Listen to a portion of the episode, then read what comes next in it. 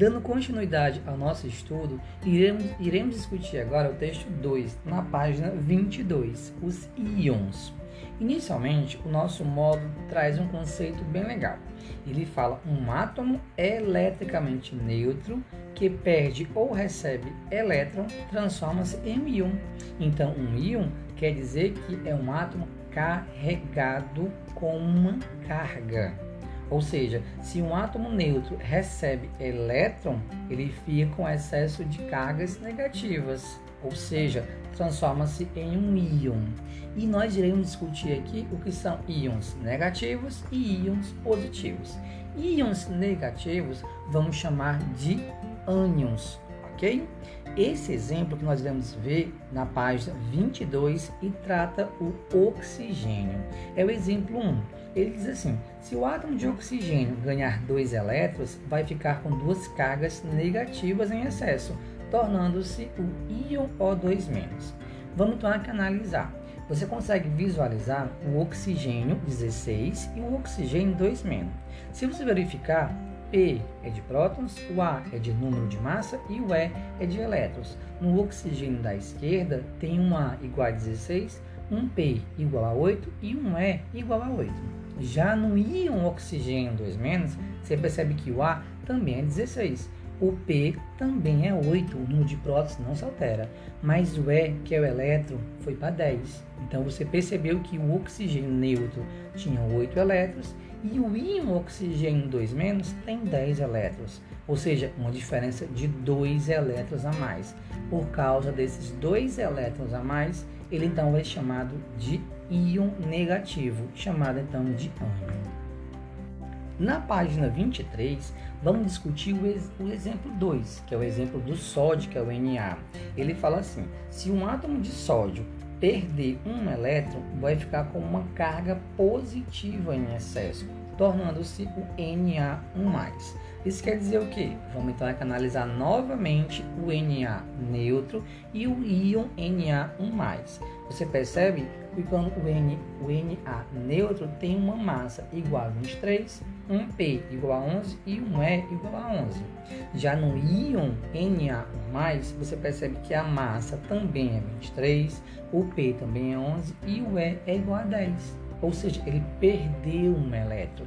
Então, se ele perdeu um elétron, ele está com excesso de prótons, tem um próton a mais. Ou seja, a sua carga resultante é uma carga positiva. E se a sua carga é positiva, ele vai chamado de um íon positivo, que nós iremos chamar de cátion. Então, resumindo, todo átomo que ganha elétron torna-se um íon negativo, no caso, um ânion. Todo átomo que perde elétrons, ele fica com quem? Com excesso de carga positiva, transforma-se num íon positivo chamado de cátion. Observação: o átomo pode ganhar ou perder elétrons, mas nunca prótons. Na página 25, iremos discutir o texto 3, são as semelhanças atômicas. Iremos saber o que são isótopos, isóbaros e isótomos. Aqui eu vou precisar que você se atente ao seu modo e aos exemplos que lá existem. Inicialmente, ele dá o conceito de isótopo. Ele fala assim: Isótopos são átomos de um elemento químico que possuem números de massa diferentes. Como o que caracteriza um elemento químico é o número de prótons, o que diferencia o isótopo é o número de nêutrons. Ou seja, para resumir, é, isótopos são átomos que possuem o mesmo número de prótons, ok? Vamos agora aqui analisar o oxigênio na página 26 do ladinho esquerdo. Você percebe aí que tem o oxigênio 16 e o oxigênio 17.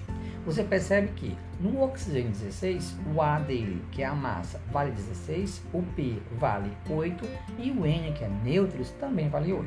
Já no 17, a massa dele vale 17, o P de prótons vale 8 e o N, que é de nêutrons, vale 9. Então você percebe aí que o A, tanto no oxigênio 16 como 17, são diferentes. Assim também acontece com o N, que são o número de nêutrons, mas o P, que são os prótons, não se altera. Então, isótopos são átomos que possuem o mesmo número de prótons. Ainda na página 26, discutiremos o conceito de isóbaros. Ele diz assim, ó, átomos de elementos químicos diferentes podem eventualmente ter o mesmo número de massa. Esse fenômeno recebe o nome de isobaria e os átomos em questão são denominados isóbaros. Vamos aqui analisar o K e o Ca. O K é o potássio e o Ca é o cálcio. Analise aí direitinho, né, que o número atômico do potássio é 19 e o número de massa do potássio é o 40. Já no cálcio, o número atômico dele é 20 e o número de massa é 40. Você percebeu aí que eles possuem números de prótons, número atômico, lembra? Diferente, mas eles possuem o mesmo A. O que é o A, professor? É o número de massa, que equivale a 40.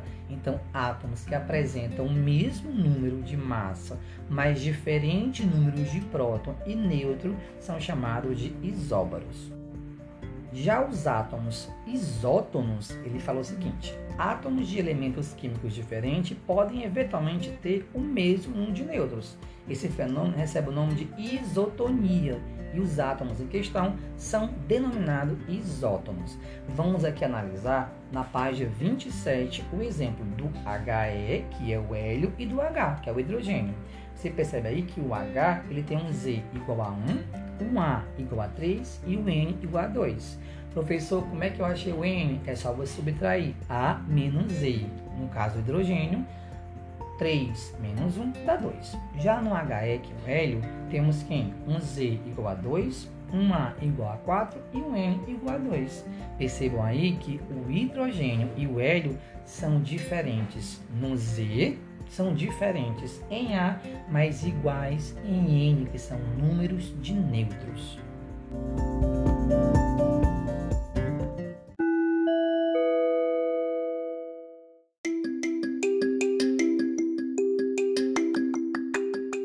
Atenção, agora é a sua vez. Como feedback, você irá fazer a atividade da página 24, o item 1. Complete as lacunas de modo que as afirmativas se tornem verdadeiras. Você pode estar enviando a resposta em foto ou áudio. Agradeço.